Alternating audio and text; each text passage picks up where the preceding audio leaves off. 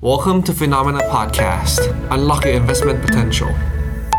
สวัสดีครับ สวัสดีครับต้อนรับคุณผู้ชมเข้าสู่รายการข่าวเช้า Morning Brief นะครับ สรุปข่าวสำคัญ เพื่อไม่ให้คุณพลาดทุกโอกาสการลงทุนครับ วันพฤหัสบดีที่ 5 ตุลาคมครับ กลับมาเจอกับเราสองคน ผมพับจุรติคันติพะโล และพี่แบงค์แชนนท์การจันนันท์ครับ สวัสดีครับพี่แบงค์ครับ สวัสดีครับปั๊บครับ ก็เมื่อวานนี้นะครับตลาดหุ้นสหรัฐเริ่มเดินหน้าปรับตัวบวกขึ้นมาได้แล้วครับ หลังจากติดลบไปติดต่อกัน 3 วันทำการ ท่ามกลางตัวเลขเศรษฐกิจสำคัญที่ทยอยการประกาศออกมาตั้งแต่เมื่อวานนี้นะครับคือตัวเลขการจ้างงานครับ เมื่อคืนที่ผ่านมามีการประกาศตัวเลข การจ้างงานในภาคเอกชนครับมีการจ้างงานเพิ่มขึ้นมา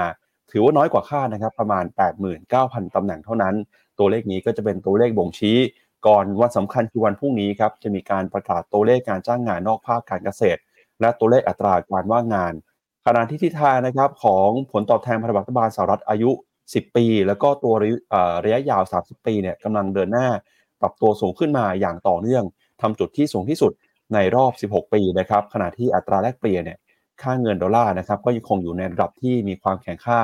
ช่วงนี้ตลาดยังคงรอดูท่าทีครับการใช้นโยบายการเงินของธนาคารกลางสหรัฐท่ามกลางความเสี่ยงความวุ่นวายความไม่แน่นอนที่เกิดขึ้นในฝั่งการเมือง หลังจากที่ ประธานสภาผู้แทนราษฎรนะครับถูกขับออกจากตำแหน่งไป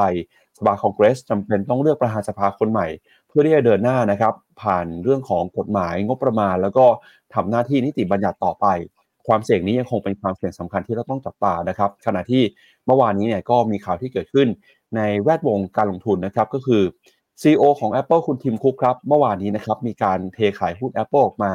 ประมาณ 41 ล้านเหรียญสหรัฐนะก็ถือเป็นการเทขายหุ้นออกมา หลังจากที่เขาเนี่ยมีจำนวนหุ้นของ Apple นะครับถือครองมา แล้วก็ไม่ได้ขายหุ้นมาประมาณสัก 2 ปีแล้วครับ ขายมารอบนี้จะส่งผลต่อความเชื่อมั่นของ Apple หรือเปล่า แล้วก็ช่วงนี้เนี่ยก็เริ่มมีคนออกมาปรับประมาณการนะครับอ,อ,อันดับความน่าสนใจของ Apple ลงไปด้วย แล้วก็รวมไปถึงนะครับเมื่อคืนนี้อีกหนึ่งเรื่องที่น่าสนใจคือ ราคาน้ำมันครับราคาน้ำมันติดลบไปมากกว่า 5%จะเป็นสัญญาณการจบรอบมันขาขึ้นแล้วหรือเปล่า แล้วก็รวมไปถึงตลาดหุ้นไทยด้วยนะครับที่เมื่อวานนี้แม้ว่าจะบวกขึ้นมา แต่หลายคนยังคงกังวลกับสถานการณ์อยู่ครับ หุ้นไทยปรับตัวลงไปเพราะอะไร แล้วก็ตอนนี้มีบางคนบอกหุ้นไทยเนี่ยจะลงไปถึง 1,300 จุดเลยทีเดียว จะเป็นใครนะครับ เดี๋ยววันนี้เรามาติดตามกันใน Morning Brief ครับ อือฮึครับผม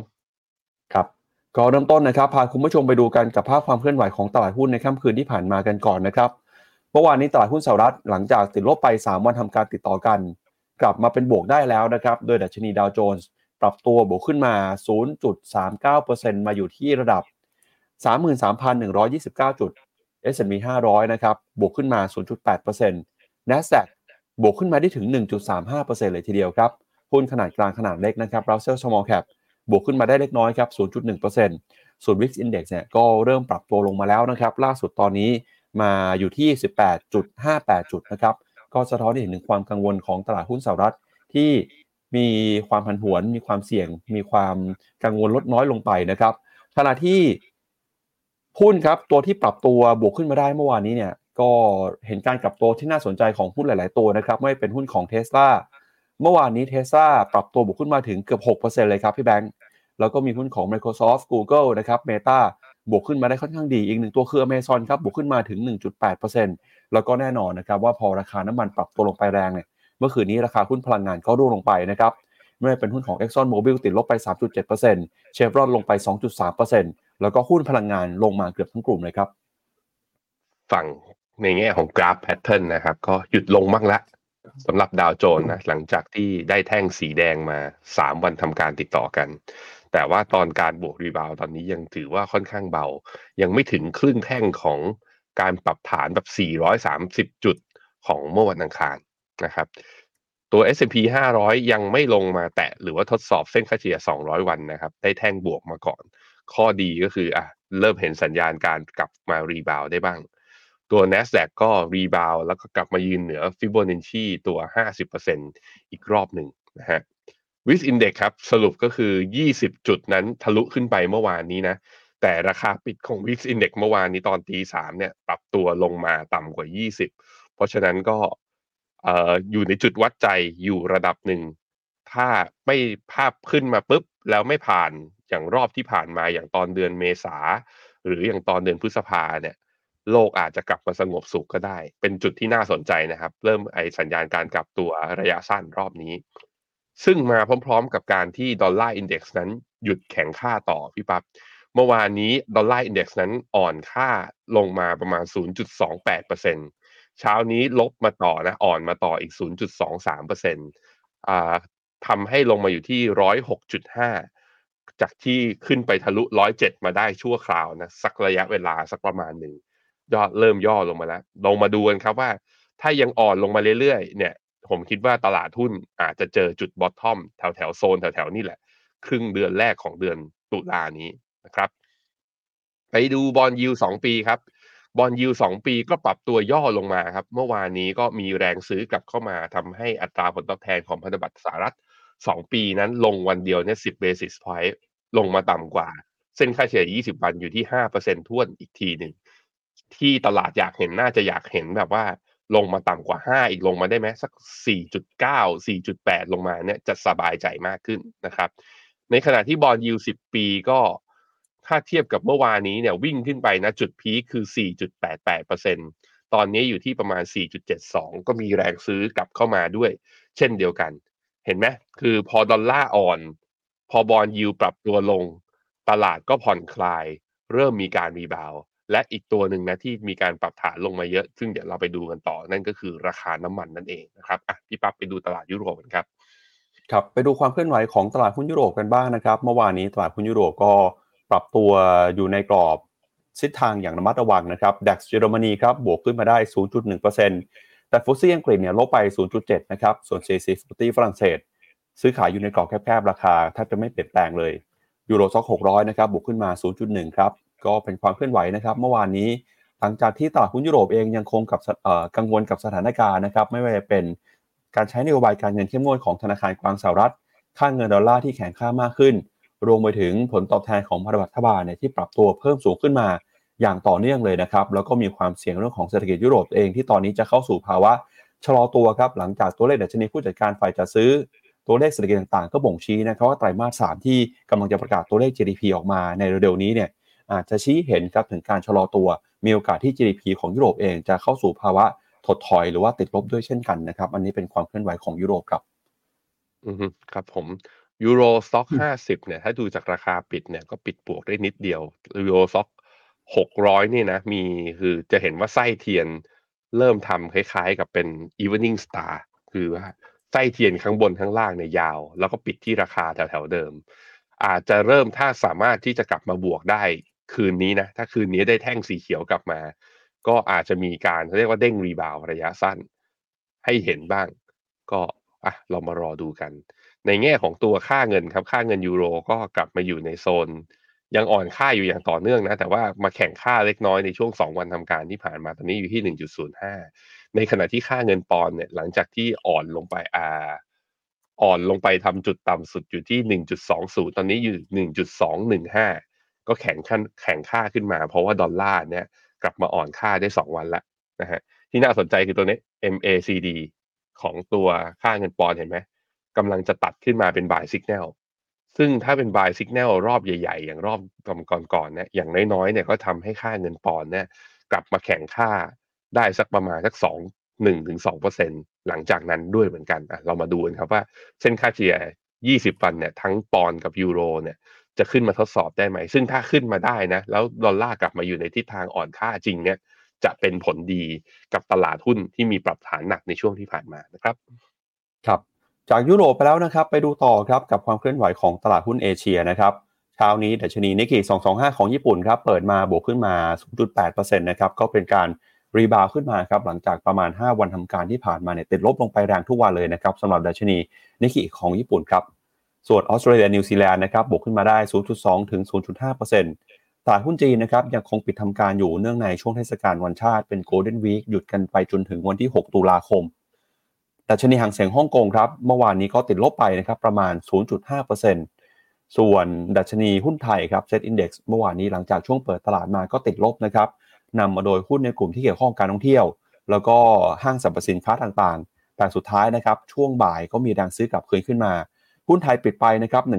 1,451 จุด บวกขึ้นมา 3.95 จุดนะครับดัชนีตลาดหุ้นเกาหลีใต้เมื่อวานนี้ก็ปรับตัว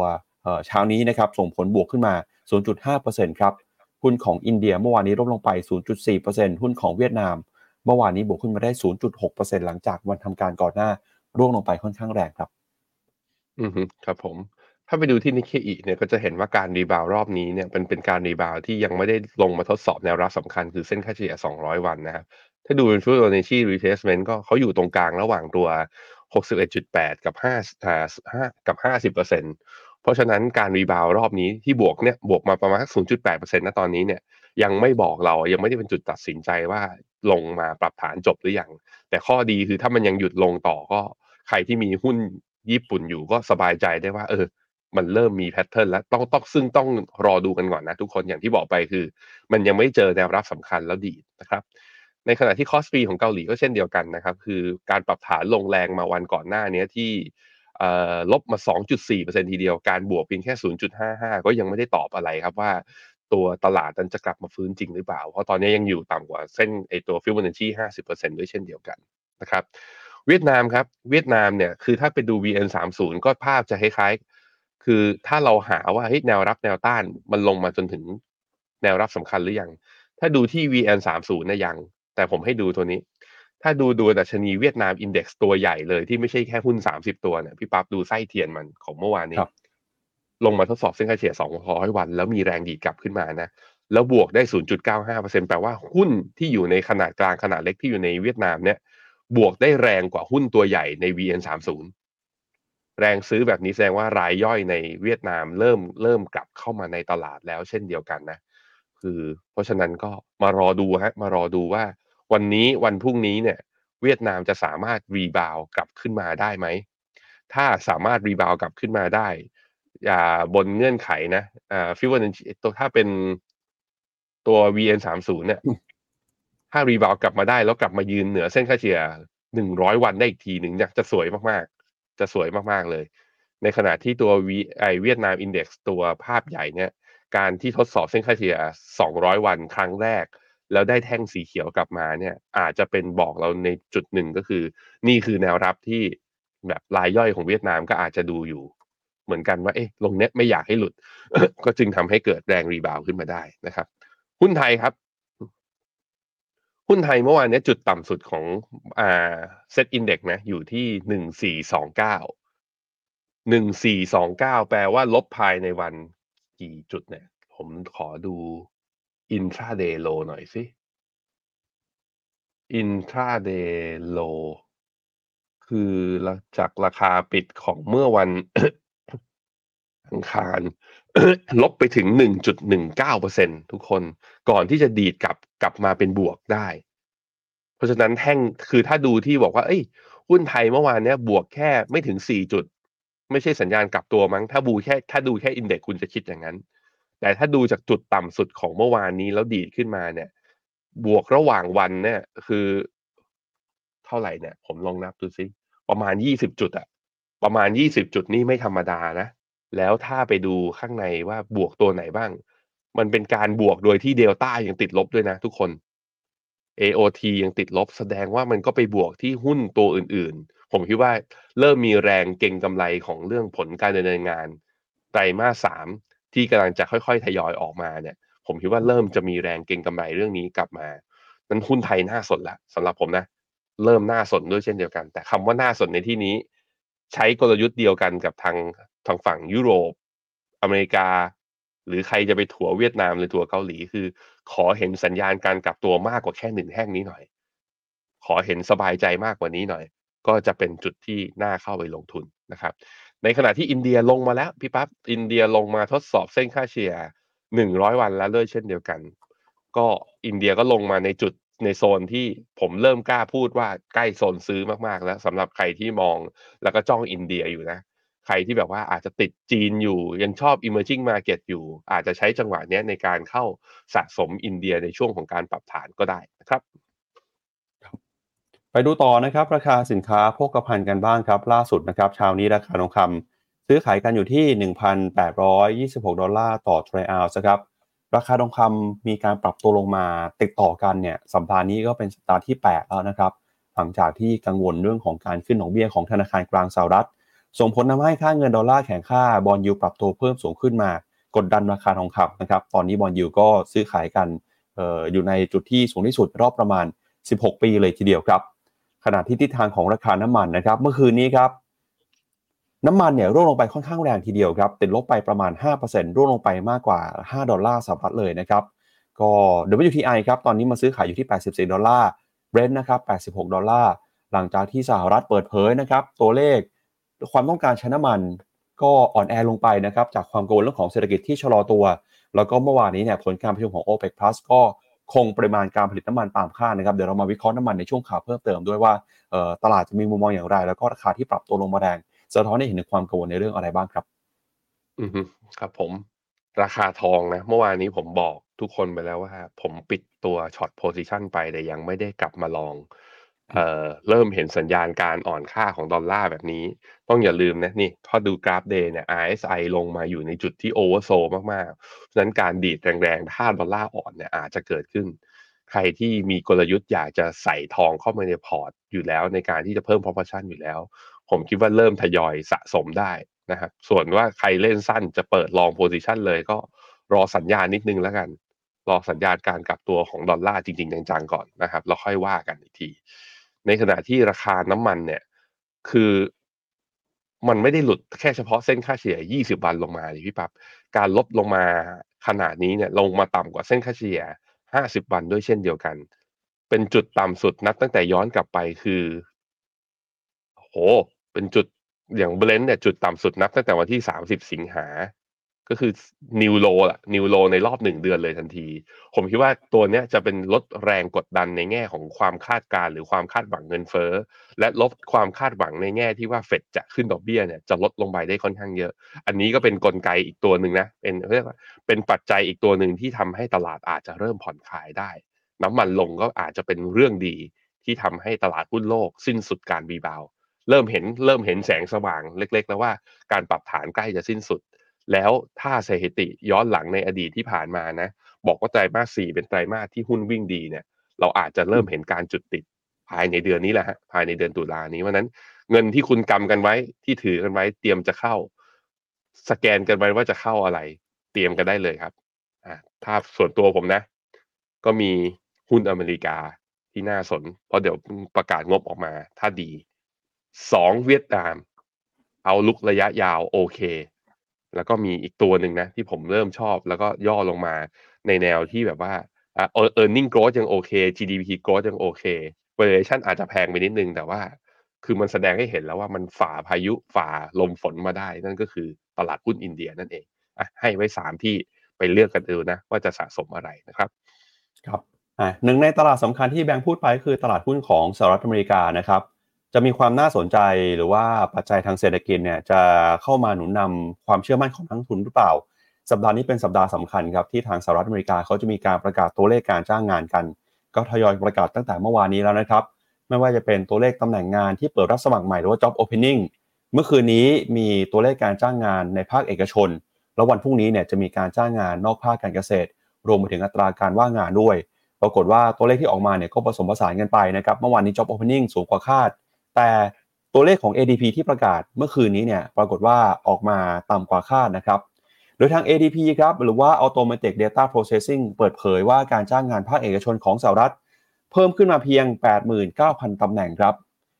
ซึ่งถือว่าเป็นตัวเลขที่ต่ำกว่าคาดการณ์ของนักวิเคราะห์ครับเพราะว่าก่อนหน้านี้นักวิเคราะห์คาดการณ์ว่า การจ้างงานในภาคเอกชนของเดือนกันยายนจะเพิ่มขึ้นมาประมาณ 160,000ตำแหน่ง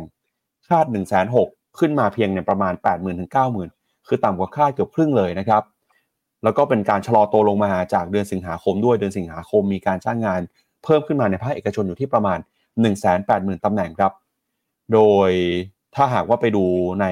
รายละเอียดจะเห็นว่าการจ้างงานที่เพิ่มมากขึ้นเนี่ยส่วนใหญ่ก็มาจากในภาคบริการนะครับ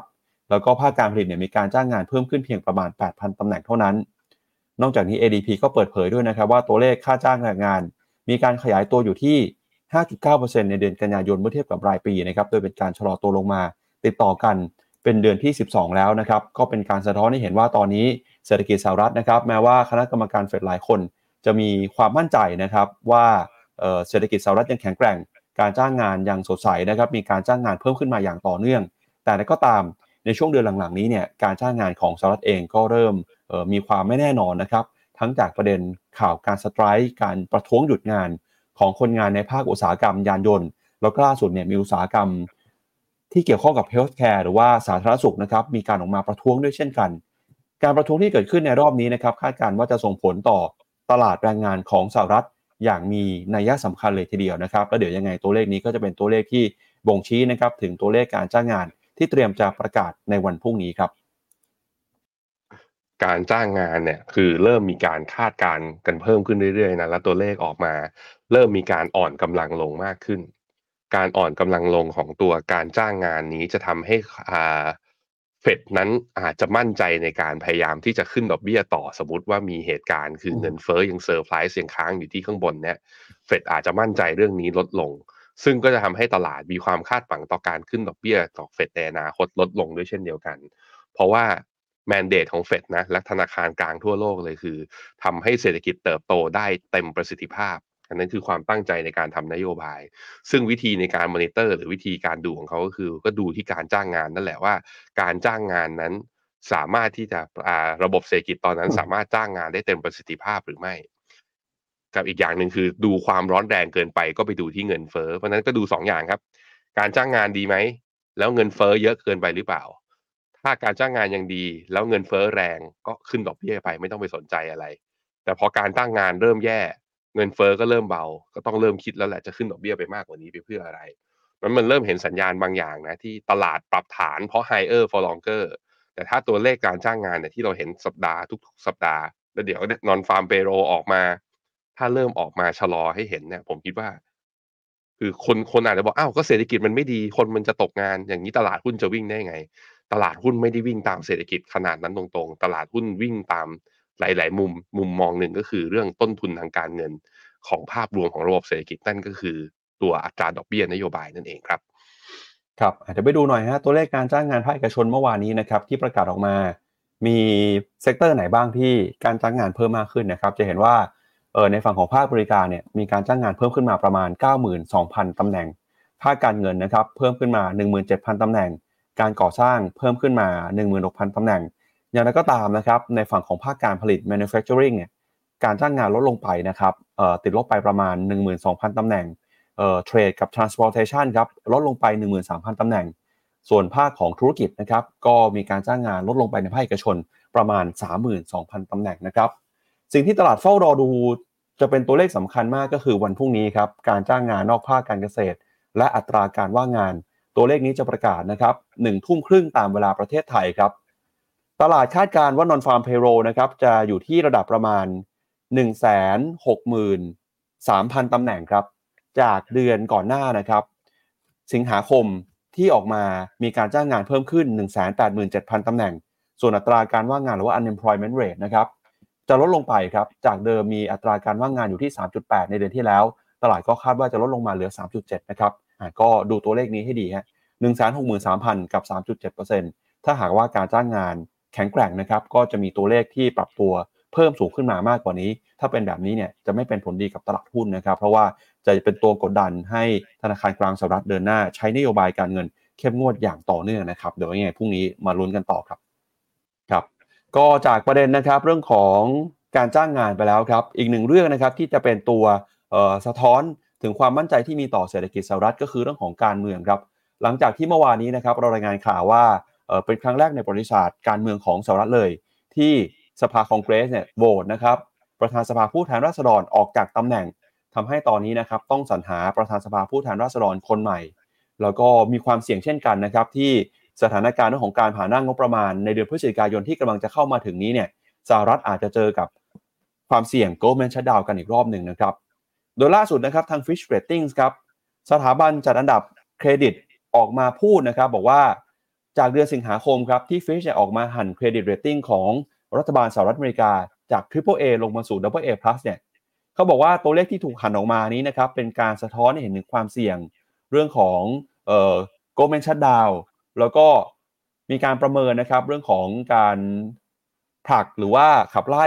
ประธานสภาผู้แทนราษฎร ออกจากตำแหน่งไปแล้วนะครับ เพราะฉะนั้นเนี่ยก็อาจจะไม่ได้มีการปรับลด credit rating เพิ่มเติมจาก Double A Plus นะครับ เพราะว่าเพิ่งจะปรับลดลงไป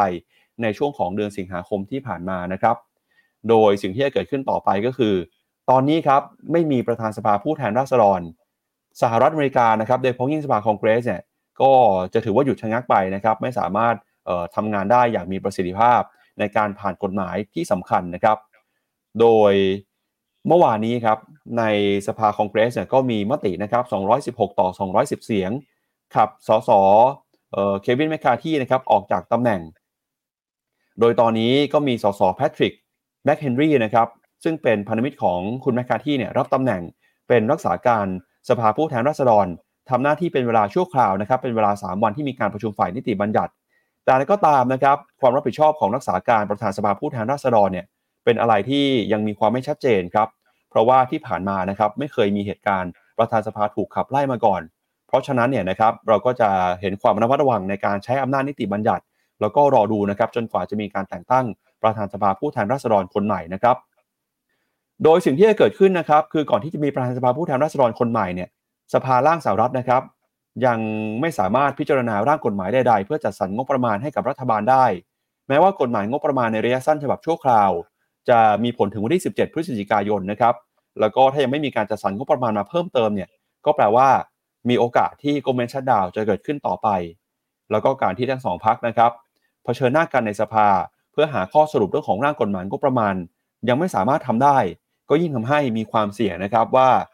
การคัดเลือกสภาประธานสภาผู้แทนราษฎรคนใหม่เนี่ยก็จะมีความดูเดือดนะครับ แล้วก็คนที่ได้จะเป็นประธานสภาผู้แทนราษฎรคนใหม่ จะเป็นคนที่ชี้วัดครับ ถึงทิศทางหรือว่าดิเรกชันของการผ่านร่างกฎหมายงบประมาณในครั้งนี้นะครับ เพราะจากท่าทีเดิมคือคุณเควินแมคคาที่เนี่ยก็มีท่าทีที่ค่อนข้างประนีประนอมนะครับกับทั้งสองพักทำให้สสจากพรรครีพับลิกันแสดงความไม่พอใจแล้วก็รวมหัวกันนะครับในการโหวตคุณเควินแมคคาที่ออกจากตำแหน่งในครั้งนี้ครับ อือฮึคำถามคือใครจะมาเป็นประธานสภา แล้วกฎหมายประธานสภาเนี่ยต้องเป็นใครก็ส่วนใหญ่ก็คือเขาก็ดูที่สภาของเกรสเนาะว่า เสียงที่นั่งในสภาเนี่ยเป็นของพรรคไหนพรรคนั้นก็มักจะโหวตเราได้ไป คือมันจะปาจากพรรคไหนก็ได้ แต่คราวนี้คือถ้าไปเทียบกับ แม้แต่คนที่กลางๆ อย่างคุณ Kevin McCarthy ที่สสรีพับลิกันอะและเดโมแครตส่วนหนึ่งอะโหวตให้ ยังถูกขับเลยนะตอนนี้แล้วตอนนั้นน่ะเขาโหวตกันไปกี่รอบนะพี่พี่ปั๊บเป็นสิบรอบอะกว่าจะได้อะกว่าจะได้คุณ Kevin McCarthy คำถามมันก็ต้องได้คนที่คือว่ารีพับลิกันต้องการ มีแนวคิดเหมือนกันนะ มีแนวคิดแย้มๆว่าไปเอาคุณ Donald Trump มาไหมพี่ปั๊บเอาไหมแต่ผมว่าคุณโดนัลด์ทรัมป์อะผมคิดว่าคุณโดนัลด์ทรัมป์เขาน่าจะอยากได้ประธานาธิบดีมากกว่า ถูกไหมคือถ้ามารับอันนี้ก็จบเลย ก็แปลว่าก็คือ โลกอาจจะแบบว่าสมมติว่าถ้าถ้ามองนะอยากอยากให้อยากให้อาจจะมีบางคนที่แบบว่า สมมุติว่าไม่ชอบนโยบายคุณทรัมป์อะก็เออให้ตำแหน่งประธานสภาเข้าไปเขาจะได้ไม่มาลงตำแหน่งเอมาลงชิงกับประธานาธิบดี อาจจะไปคิดอย่างนั้น แต่ผมคิดว่าถ้าคุณทำเป็นประธานสภา น่าจะมันเหมือนกันนะน่าจะมันเหมือนกัน จะเป็นตำแหน่งที่มีสีสันแบบว่า จะเป็นตำแหน่งประธานสภาสมัยที่มีสีสันมากที่สุดครั้งหนึ่งอแต่เราต้องติดตามกันต่อนะว่าสุดท้ายแล้วเขาจะโหวตใครกันขึ้นมานะครับ ครับไปดูข้อมูลเพิ่มเติมนะครับ ก็นอกจากเรื่องการเมืองที่เป็นความเสี่ยงแล้วเนี่ยแน่นอนว่าความเคลื่อนไหวนะครับของพันธบัตรรัฐบาลสหรัฐนะครับโดยพ้องยิ่ง เรื่องของผลตอบแทนของบอลยูครับก็ยังเป็นปัจจัยที่เข้ามากดดันนะครับบรรยากาศการลงทุนในช่วงนี้อยู่ครับพาคุณผู้ชมไปอัปเดตกันหน่อยฮะล่าสุดนะครับผลตอบแทนของพันธบัตรรัฐบาลสหรัฐอายุ 10 ปี เช้านี้เนี่ยเคลื่อนไหวอยู่ที่ระดับ 4.7%นะครับซึ่งก็ถือว่าเป็นจุดที่สูงที่สุดในรอบประมาณ 16 ปี แล้วก็บอลยูอายุ 30 ปีเนี่ยเมื่อวานนี้บางช่วงบางตอนคือทะลุนะครับ5%ไปด้วยฮะก็กลายเป็นความเสี่ยงครั้งใหม่นะครับที่เกิดขึ้นกับสถานการณ์แล้วก็ โลกการลงทุนณขณะนี้ครับ เดี๋ยวเรามาดูกันหน่อยครับว่า มุมมองของนักวิเคราะห์นะครับแล้วก็ผู้เชี่ยวชาญด้านการลงทุน เขาจะมีคำแนะนำหรือว่ามีมุมมองอย่างไรบ้าง ล่าสุดเนี่ยนะครับก็มีคุณบิลกรอสครับซึ่งเป็นอดีตผู้ก่อตั้ง แล้วก็ CEO ของพิมโก้นะครับเขาออกมาบอกว่าตอนนี้เนี่ยมันชัดเจนมากครับที่มูลค่าของหุ้นนะครับถือว่าสูงเกินกว่าความเป็นจริง หรือว่า over over value นะครับแล้วก็บอลยิวครับจำเป็นต้อง ปรับตัวลงมาอย่างมีนัยสำคัญเลยนะครับ เพื่อให้มีความสัมพันธ์หรือว่าสมดุลนะครับกับราคาหุ้นที่แพงขนาดนี้ โดยเขาก็บอกว่าขนาดนี้เนี่ยถ้าเกิดดูจากมุมมองของเขานะครับเขาไม่คิดว่าทั้งหุ้นแล้วก็บอลเนี่ยจะมีความน่าสนใจในการลงทุนต่อไปในอนาคตนะครับ สิ่งที่จะต้องเห็นก็คือเฟดเนี่ยจะต้องมีการปรับลดนะครับ ดอกเบี้ยลงมา แต่นั้นก็ตามจากสถานการณ์เงินเฟ้อที่อยู่สูงในขณะนี้เขาก็มองว่าโอกาสที่เฟดจะปรับดอกเบี้ยลงมาอย่างมีนัยสำคัญก็มีน้อยมาก เพราะว่าอัตราดอกเบี้ยยังสูงอยู่นะครับโดยเขาบอกนะครับว่าบอลเนี่ยอาจจะเป็นการลงทุนที่ดีกว่าหุ้นในช่วงนี้นะครับท่ามกลางเศรษฐกิจที่ส่งสัญญาณชะลอตัว แล้วก็มีความเสี่ยงเข้าสู่ภาวะถดถอย แต่แล้วก็ตามในมุมมองเขาเนี่ยเขาก็มองนะครับบอกว่ามีโอกาสการลงทุนอยู่ในตลาดหุ้นนะครับ ต้องเฟ้นหาดีๆ แล้วก็เตือนให้ระมัดระวังความเสี่ยงเรื่องของการปรับตัวขึ้นมาของผลตอบแทนพันธบัตรรัฐบาลที่สูงขึ้นมาในขณะนี้ครับ อืมซึ่งก็มีเหตุผลนะ ในมุมหนึ่งก็คือพี่ปั๊บลองคิดอย่างนี้ว่า ตอนเนี้ยฝากเงินในกองทุนลงทุนในกองทุนมันนี่มาเก็ตฟันของสหรัฐเนี่ยได้ดอกเบี้ยอยู่ห้าเปอร์เซ็นพอๆกับเฟดฟันเรทในขณะที่มาลงทุนในหุ้นอเมริกาเนี่ยตอนนี้นะดูดีเวเดนยิวเนี่ยอยู่ระดับประมาณสักสามสี่เปอร์เซ็นห้าเปอร์เซ็นเนี่ยได้แน่ ๆ ไม่ผันผวนด้วย กับสามสี่เปอร์เซ็นเนี่ย ได้ต้องไปขึ้นอยู่กับผลการดำเนินงาน แล้วตอนขายออกมาเนี่ยไม่รู้ว่าราคาหุ้นจะขึ้นจะลง อันนี้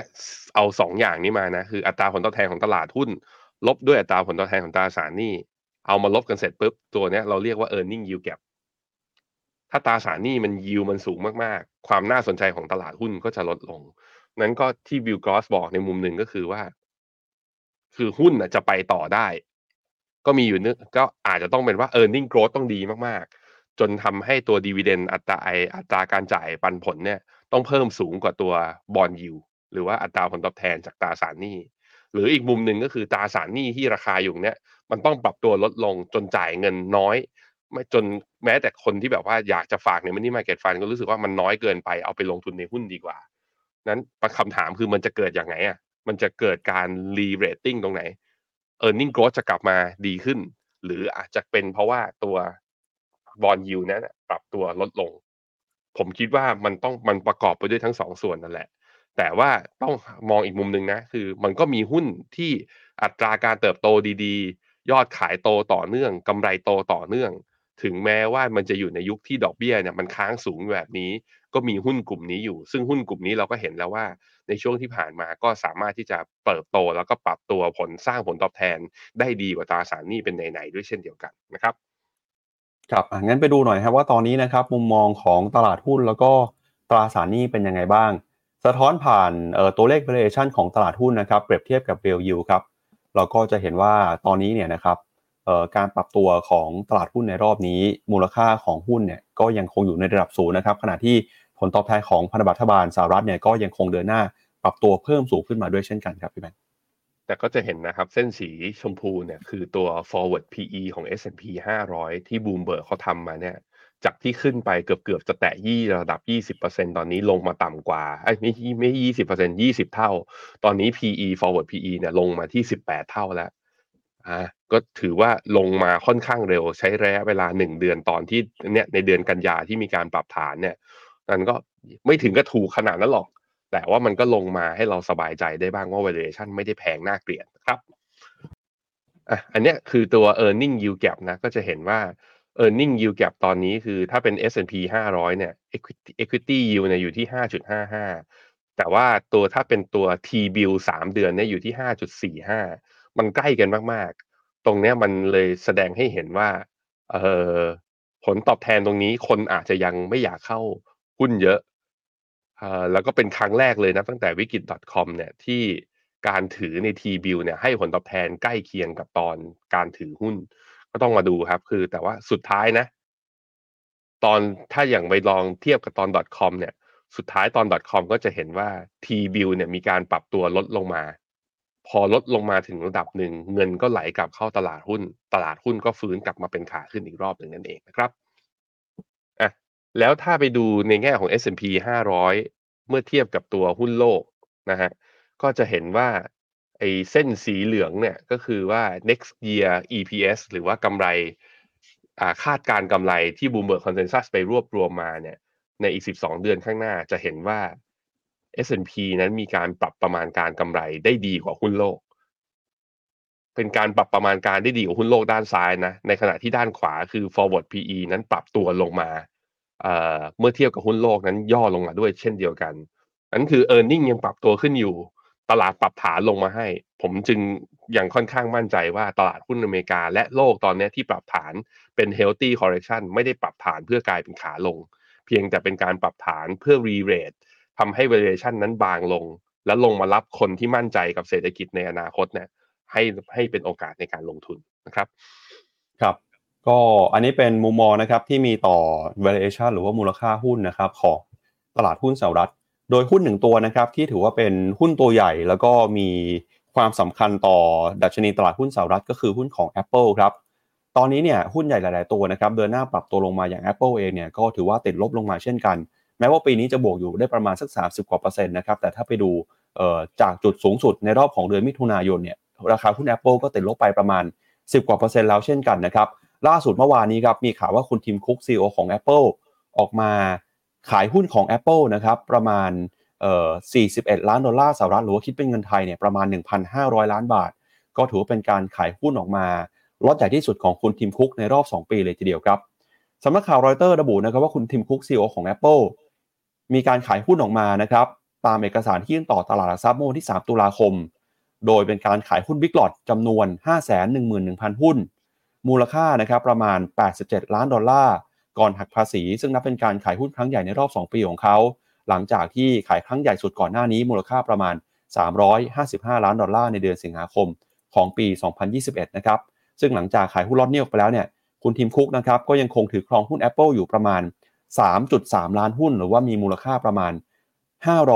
565 ล้านดอลลาร์นะครับ ถ้าคิดเป็นเงินไทยเนี่ยก็คือคุณทีมคุกถือครองหุ้น Apple มูลค่า มากกว่า 20,000 ล้านเลยทีเดียวนะครับโดยในเดือนกรกฎาคมที่ผ่านมาครับราคาหุ้นของ Apple เนี่ยก็ปรับตัวลงมานะครับจากจุด all time high ครับมาที่ระดับ 198 ดอลลาร์กับจะ 200 ดอลลาร์นะครับเนื่องจากนักทุนมีความกังวล เกี่ยวกับยอดขายของ Apple นะครับที่ฟื้นตัวช้ากว่าคาด แล้วก็หลังจากที่มีการเปิดตัว iPhone 15 เนี่ยก็จะเห็นว่าราคาของ Apple นะครับไม่ได้ปรับตัวขึ้นมาอย่างมีนัยสำคัญแต่อย่างใดเลยครับก็เป็นตัวสะท้อนนะครับว่าตอนนี้ตลาดกังวลความเสี่ยงยอดขายของ Apple ที่อาจจะชะลอลงมา ก่อนหน้านี้นะครับมีนักวิเคราะห์ครับออกมาระบุนะครับว่าหุ้นของ Apple ตอนนี้อาจจะมีมูลค่าที่แพงเกินความเป็นจริง อย่าง KeyBank Capital นะครับก็ออกมาปรับลดเรตติ้งความน่าสนใจของหุ้น Apple ลงไปด้วยนะครับ โดยเขาระบุว่าตอนนี้เนี่ยเปรียบเทียบ valuation แล้ว ราคาหุ้นของ Apple ถือว่ามี valuation ที่สูงที่สุด all time high เลยทีเดียว ท่ามกลางความเสี่ยงที่เกิดขึ้นก็คือยอดขายนะครับมีแนวโน้มชะลอตัวลงไป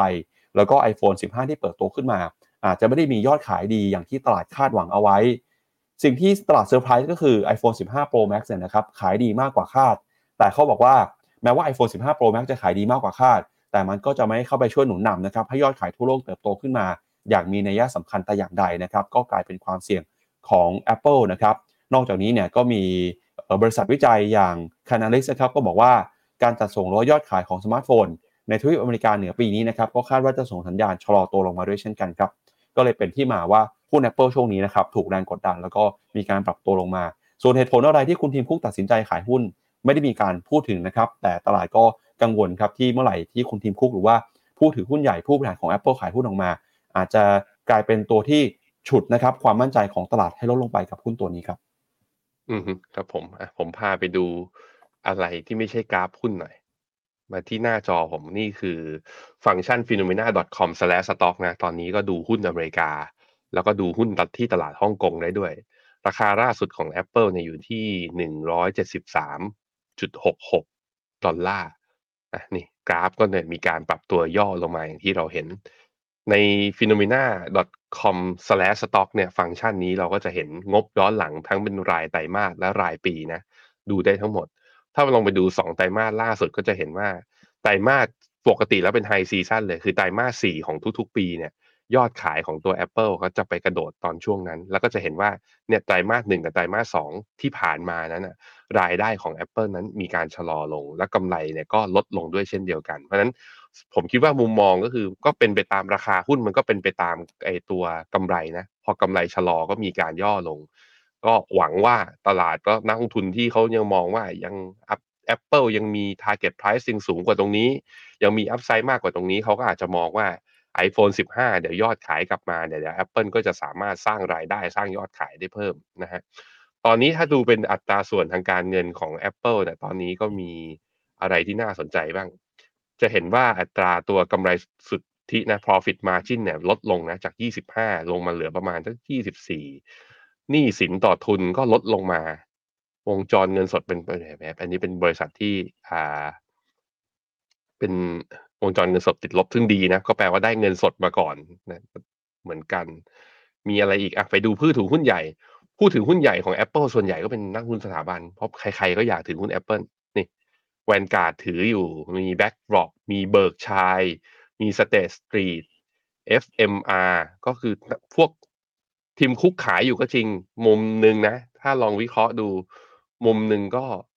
ขายในสัดส่วนไม่เยอะ ยังถืออยู่เยอะ ก็อาจจะเอาเงินไปสร้างบ้าน เอาเงินไปทำอะไร ในมุมอาจจะไม่ใช่เรื่องราคาหุ้นหรอก อาจจะมีความจำเป็นต้องใช้เงินส่วนตัว อย่างที่สองก็คือนักลงทุนสถาบันก็ยังถือหุ้นของเขาอยู่เยอะ โดยเฉพาะเนี่ยคนที่สามเนี่ย Berkshire Hathaway Berkshire คือใครก็เป็นกองทุนของคุณปู่วอร์เรนบัฟเฟตนะ ก็ยังถือ Apple อยู่ในสัดส่วนคือเกือบเกือบครึ่งหนึ่งของพอร์ต แล้วก็ยังไม่ได้มีรายงานของการขายออกมาด้วยเช่นเดียวกัน เพราะนั้นก็กลับมาดูที่หน้าจอที่เป็นกราฟ หน้าจอก็จะเห็นว่า แล้วการรอบย่อของ Apple รอบนี้มาจะเห็นว่า RSI ไม่ทำโล MACD ก็ไม่ทำโล เพราะฉะนั้นถ้าราคาหุ้น Apple สามารถกลับมายืนเหนือเส้นค่าเฉลี่ย 20 วันได้ในความเห็นผมนะ ผมซื้อ ผมไม่กังวลกับข่าวนี้มากนะนะครับ ครับเดี๋ยวเราไปดูมุมมองเพิ่มเติมกันหน่อยนะครับจากประเด็นเรื่องของ Apple แล้วครับพาคุณผู้ชมไปดูเรื่องของทิศทางราคาน้ำมันกันหน่อย อย่างที่บอกไปนะครับว่าในช่วงเช้าที่ผ่านมาราคาน้ำมันเนี่ยมีการปรับตัวลงมาถ้าดูจากเมื่อคืนนี้คือลงมาประมาณ5%นะครับมีคนคอมเมนต์เข้ามาครับคุณเจษดาครับพี่เจษนะฮะบอกว่าถ้าน้ำมันยอมลงมาจริงเนี่ยจะทำให้แรงกดดันเงินเฟ้อลดลง แล้วก็จะกดดันให้เฟดนะครับต้องขึ้นดอกเบี้ยมีความจำเป็นน้อยลงไปด้วย สุดท้ายเฟดจะไม่ขึ้นดอกเบี้ยแล้วก็ตลาดน่าจะกลับสู่ขาขึ้นได้นะครับราคาน้ำมันจะลงไปแค่ไหนสาเหตุเกิดขึ้นจากอะไรนะครับเมื่อวานนี้มีการประชุมของ OPEC Plus ครับโดยที่ประชุม OPEC Plus เนี่ยก็มีมตินะครับคงนโยบายการผลิตน้ำมันต่อไปตามเดิมครับที่เคยมีมติเมื่อเดือนมิถุนายนทำให้ปริมาณการผลิตน้ำมันของ OPEC Plus เนี่ยนะครับยังคงปรับลดลงมาประมาณ 3.66 ล้านบาร์เรลต่อวัน จนถึงสิ้นปี 2567 เลยนะครับ นอกจากนี้เนี่ยในที่ประชุมคณะกรรมการในระดับรัฐมนตรีของ o p e ปกนะครับก็ยังยืนยันที่จะสนับสนุนให้ซาอุดิอาระเบีย ลดกำลังการผลิตน้ำมันโดยสมัครใจวันละ 1 ล้านบาร์เรลต่อวัน รวมทั้งการที่รัสเซียนะครับปรับลดการส่งออกน้ำมัน3แสนบาร์เรลต่อวันสู่ตลาดโลกจนถึงสิ้นปีด้วย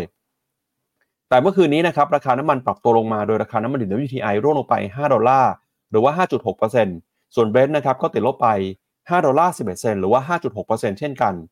ราคาน้ำมันปรับตัวลงมาทำจุดต่ำสุดในรอบเกือบ 1 เดือนเลยนะครับ หลังจากที่ EIA ครับหรือว่าสำนักงานสารสนเทศ ด้านพลังงานของสหรัฐอเมริกา เปิดเผยว่าสต็อกน้ำมันเบนซิน พุ่งขึ้นไป 6.5 ล้านบาร์เรลในสัปดาห์ที่แล้วนะครับ เป็นตัวเลขที่มากกว่านักวิเคราะห์คาดครับนักวิเคราะห์คาดว่าสต็อกน้ำมันเนี่ยจะเพิ่มขึ้นมาประมาณ 2 0 0 0 0 0 แต่เพิ่มขึ้นจริงคือ 6 ล้านครับแล้วก็การที่สต็อกน้ำมันเพิ่มขึ้นมาแบบนี้ก็เป็นตัวสะท้อนนะครับว่า ความต้องการใช้น้ำมันในตลาดสหรัฐเนี่ยลดน้อยลงไปครับ จากก่อนหน้านี้นะครับมีการเปิดเผยตัวเลขแต่ชนิดผู้จัดการฝ่ายจัดซื้อของสหรัฐอเมริกา ที่ส่งสัญญาณชะลอตัวลงมาอยู่ที่ระดับ 50.1 จุด ก็เป็นตัวบ่งชี้นะครับว่าตอนนี้เศรษฐกิจของสหรัฐเนี่ยในฝั่งของภาคการผลิต เริ่มจะระมัดระวังนะครับแล้วก็มีความต้องการใช้น้ำมันน้อยลง พอดีมานหายไปนะครับ ก็ทำให้ราคาน้ำมันปรับตัวลงมาอย่างรุนแรงอย่างที่เห็นเมื่อคืนนี้ครับ อืมครับผม ดูราคาน้ำมันเป็นกราฟนะก็จะเห็นว่าลงมาต่ำกว่าเส้นค่าเฉลี่ย 50 วันสำหรับ WTI ซึ่งเป็นเรื่องที่ดีนะ เช่นเดียวกับตัวเบลนด์ด้วยเหมือนกัน เพราะว่าก็ไอ้แพทเทิร์นหอคอยคู่พิฆาตเนี่ย แล้ว RSI กับ ACD ไม่ทำไฮใหม่ไปด้วยเนี่ย ก็อาจจะบอกว่าน้ำมันเหมือนกับเจอท็อปไปแล้ว แล้วก็เข้าสู่รอบของการปรับฐาน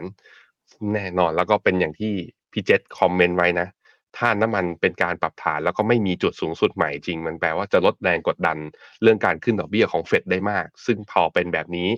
ก็แน่นอนฮะ ถ้าเป็นแบบนี้นะ ตลาดอาจจะกลับเข้าสู่ขาขึ้นได้อีกครั้งหนึ่งนะครับ ครับก็ก่อนที่ไปดูข่าวในประเทศครับ เมื่อวันอาทิตย์ที่ผ่านมา Finnomena นะครับ เรามีการเผยแพร่รายการ Mr. Messenger Walk นะครับ เป็นรายการที่เบแบงค์เนี่ยจะพาคุณผู้ชม ไปพบปะไปพูดคุยนะครับกับคนที่อยู่ในแวดวงการเงินการลงทุนนะครับวันนั้นอาทิตย์ที่ผ่านมาเนี่ยก็พาไปเจอกันกับคุณเฟิร์นศิรัทยาอิสระพักดีนะครับก็เป็นพิธีกรด้านการเงินแล้วก็เป็นพิธีกรของรายการ The Standard Wealth ด้วยนะครับพาไปห้องสมุด แล้วก็ชวนพี่เฟิร์นไปกินข้าวคุยเรื่องของการลงทุนกันนะครับจะมีประเด็นอะไรที่น่าสนใจ ใครที่ดูแล้วพิมพ์คอมเมนต์เข้ามาหน่อยว่าเป็นยังไงบ้างแต่เดี๋ยวใครที่ยังไม่ได้ดูเนี่ยชวนคุณผู้ชมไปดูภาพไฮไลท์ของรายการวันอาทิตย์ที่ผ่านมากันหน่อยครับ เป็นการขาดทุนเพราะว่าเหรียญบิตคอยลง หรือว่าเป็นการขาดทุนเพราะเหตุผลอะไร ถามจริงๆ คือ5%เนี่ยถึงแบบ6หลักหรือ 7 หลักถึง7เจ็ดว้าว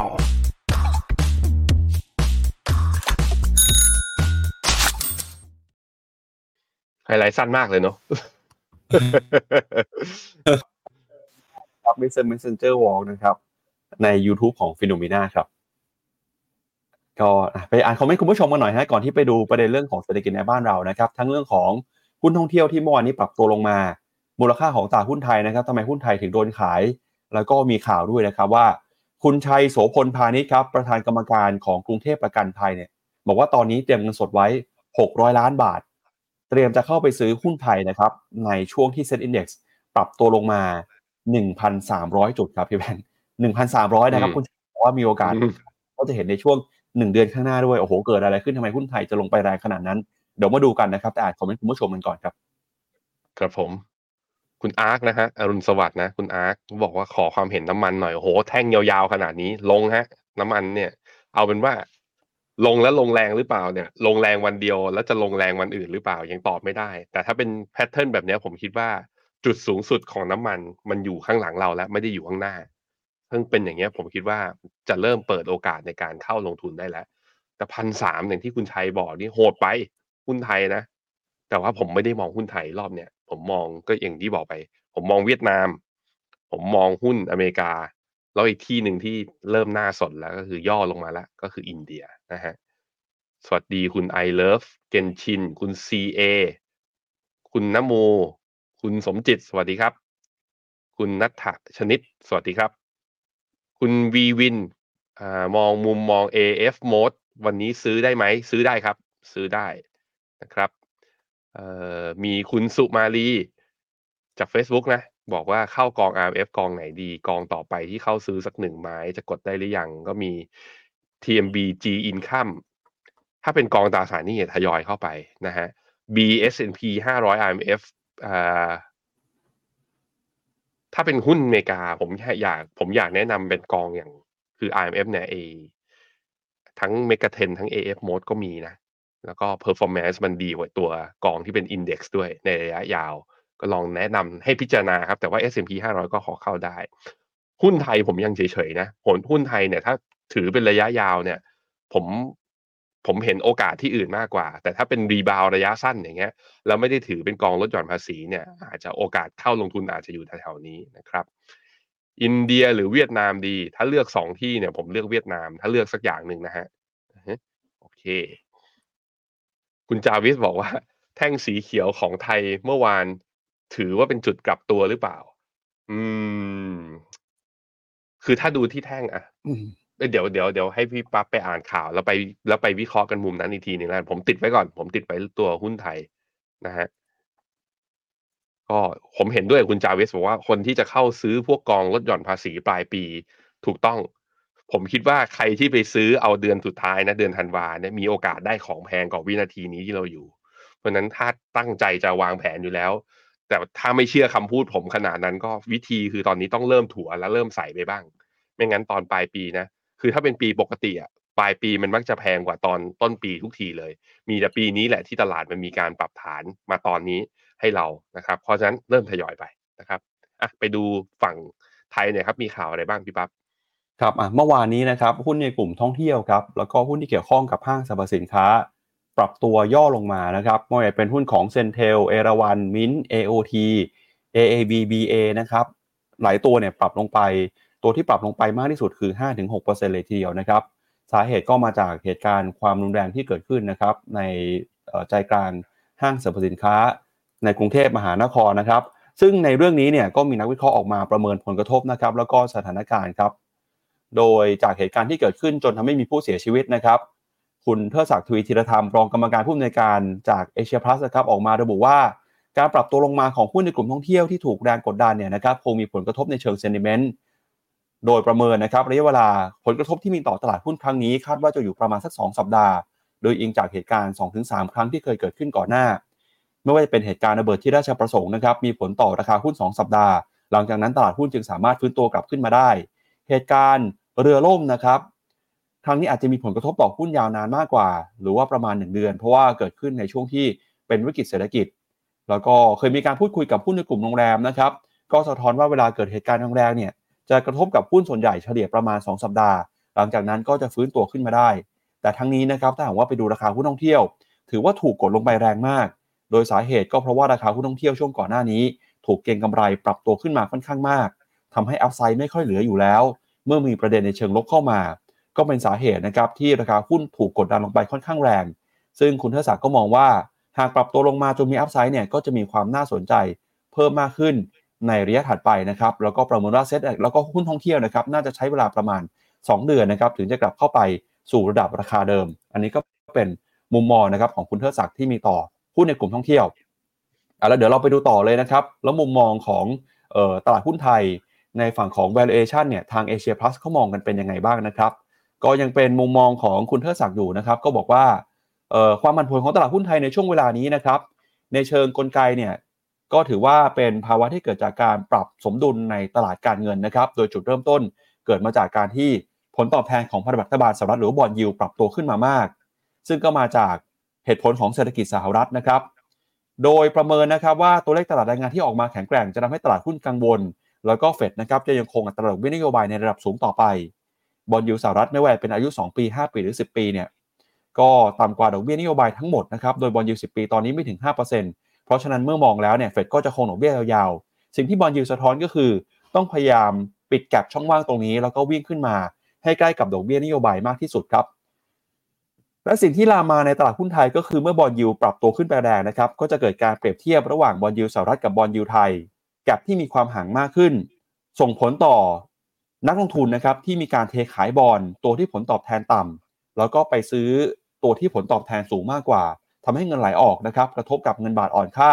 พอเงินบาทอ่อนค่าครับในมุมมองของต่างชาติ ก็ไม่กล้าเอาเงินเข้ามาลงทุนในประเทศไทย เพราะเข้ามาในประเทศไทยเนี่ยก็จะโดนการขาดทุนจากอัตราแลกเปลี่ยนทันทีเลยนะครับ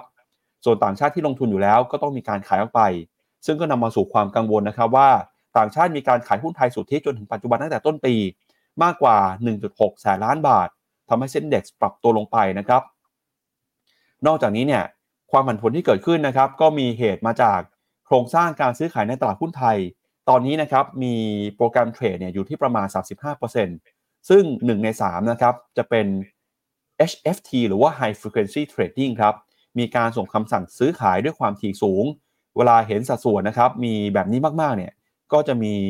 แรงเทขายเกิดขึ้น เวลาที่ถึงจุดตัดหรือว่าถึงจุด trigger point ในเชิงเทคนิคนะครับ อย่างไรก็ตามนะครับ พออมีการเปลี่ยนแปลง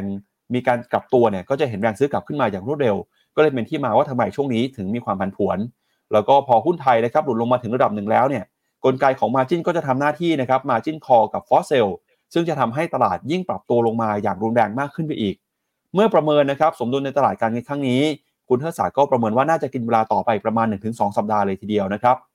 ส่วนมุมมองนะครับในไตรมาสที่4เนี่ยจะเป็นอย่างไรนะครับก็ประเมินว่ามีโอกาสที่หุ้นไทยจะกลับขึ้นมาเป็นขาขึ้นนะครับโดยประเมินจากตัวเลข GDP growth นะครับ ในระดับ6เอ่อ2.8%ในปีนี้แล้วก็ปีหน้านะครับที่ 4.4%โดยทางเอเชียพลัสเนี่ยก็ประเมินกรอบเป้าหมายของดัชนีไว้นะครับอยู่ที่ 1,400 ถึง 1,550 จุด ในระยะเวลาช่วงไตรมาสที่ 4 ของปีนี้นะครับแล้วก็สิ่งที่ต้องเฝ้ารอต่อไปก็คือ เรื่องของตัวเลขเศรษฐกิจนะครับการใช้นโยบายการกระตุ้นเศรษฐกิจของรัฐบาลรวมไปถึงกระแสทิศทาง fund flow ของต่างชาติด้วย ส่วนเซ็ตอินดี x นะครับที่ปรับตัวลงมามากกว่า 10%จนมี price to book value อยู่ที่ 1.46 เท่าเนี่ยแล้วก็ต่ำกว่าระดับติดลบ 1 SD นะครับก็ถือว่าอยู่ในโซนที่มี downside จำกัด แล้วก็ยังมีอัพไซด์นะครับจากเป้าหมายของ Set Index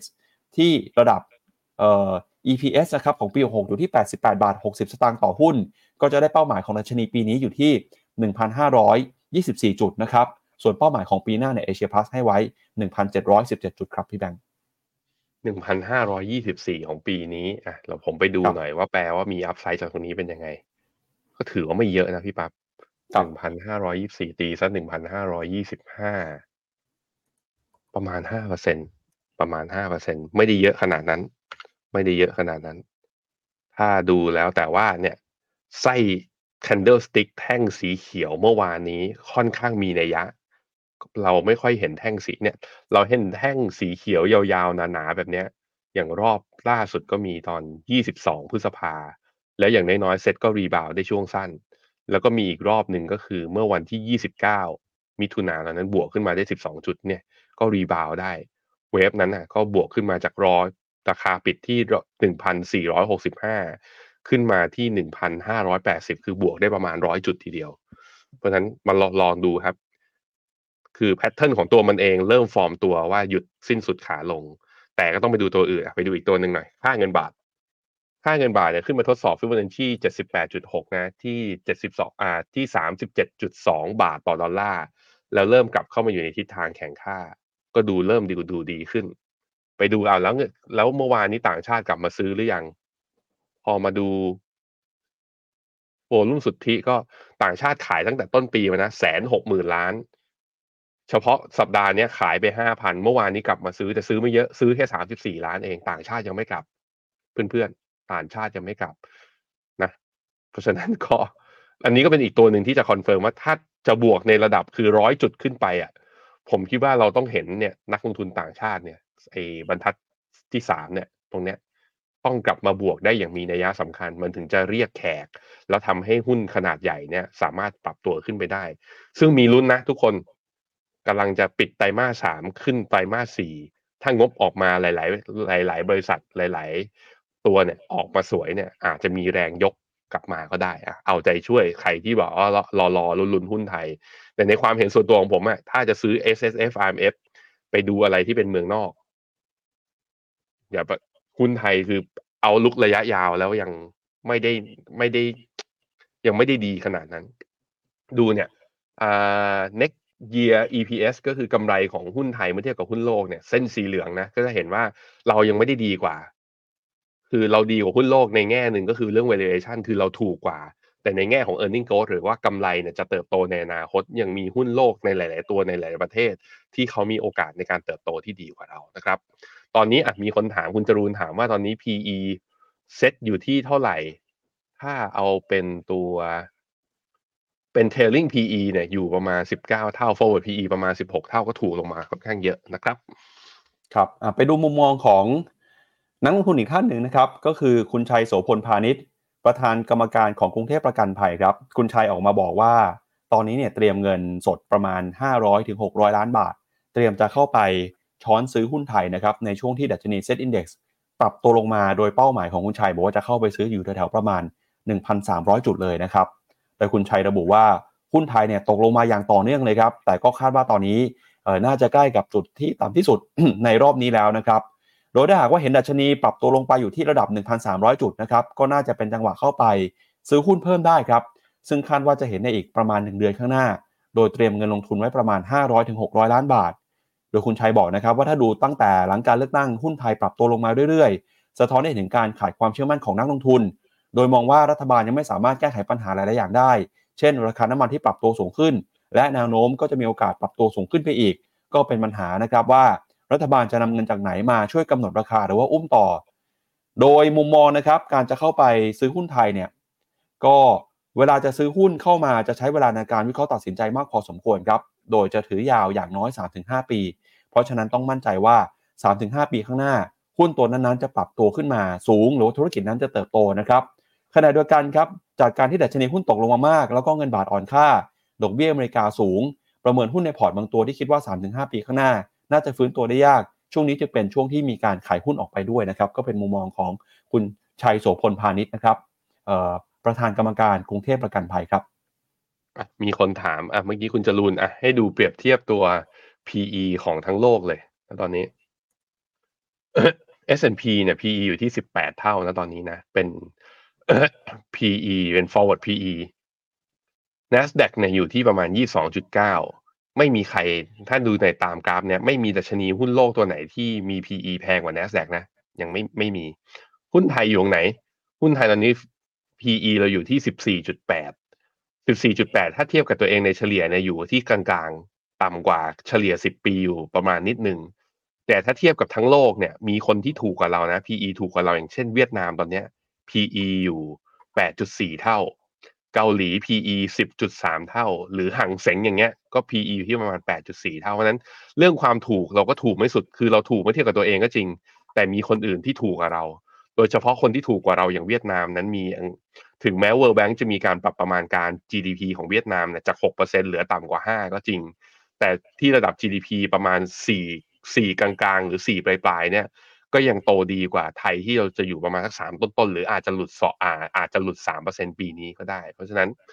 ย้ำอีกทีหนึ่งครับคือถ้าเป็นมองเอาลุกในระยะที่ยาวขึ้นมาหน่อยผมคิดว่า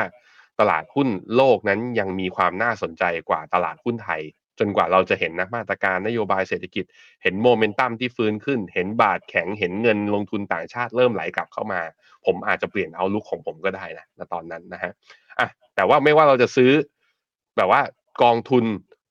ดัชนี หรือของประเทศใด ๆ ก็แล้วแต่อย่าลืมนะ ต้องซื้อผ่านแพลตฟอร์ม FINNOMENA ซึ่งตอนนี้เนี่ยใครที่มีฟินอยู่ตอนนี้เรามีโครงการอะโครงการอะไรพี่ปับ๊บครับอ่าตอนนี้นะครับมีกิจกรรม Finbox Festival ครับใครที่ซื้อกองทุนนะครับก็จะได้เหรียญฟินครับแล้วเหรียญฟินเนี่ยไปเปิดกล่องของขวัญได้นะครับรางวัลใหญ่สุดเนี่ยเป็น iPhone 15 เลยครับเข้าไปดูข้อมูลนะครับสแกน QR Code บนหน้าจอก็อย่าลืมนะครับไปร่วมสนุกไปลุ้นของรางวัลกัน และสำหรับใครนะครับที่มองหาโอกาสการลงทุนนะครับอย่างที่พี่แบงค์บอกไปคือ โอกาสการปรับตัวลงมาอาจจะเป็นจุดในการเข้าไปซื้อสำหรับกองทุนลดหย่อนภาษีก็ได้ ถ้ายังไม่รู้ว่าจะซื้อกองทุนไหนนะครับฟิโนเมนามีโพยกองทุนอยู่ครบนะครับทั้ง S S F แล้วก็ R M F นะครับเข้าไปดูรายชื่อได้ แล้วก็ประเมินความเสี่ยงนะครับแล้วก็หาโอกาสการลงทุนกันกับการลงทุนลดหย่อนภาษีในช่วงนี้ครับ อืมครับผม แล้วก็สำหรับใครที่ติดตามเรามานะ แล้วก็อยากรู้มุมมองของตลาดหุ้นไทย รวมถึงอีกตลาดหนึ่งคือเวียดนามที่มีการปรับฐานลงมาในช่วงที่ผ่านมาเนี่ยว่า คนที่เป็นนักลงทุน VI แล้วก็ต้นแบบนักลงทุน VI ในเมืองไทยเนี่ยเขาคิดยังไงก็คืนนี้เจอกัน รายการ What's Happening นะอาอาจารย์นิเวศจะมาคุย ก็ฝากให้กำลังใจแล้วก็ฝากเตรียมตัวนะ ตั้งคาล endar ไว้เลย แล้วก็เข้ามาฟังความรู้ดีๆ จากอาจารย์นิเวศกันด้วยนะครับ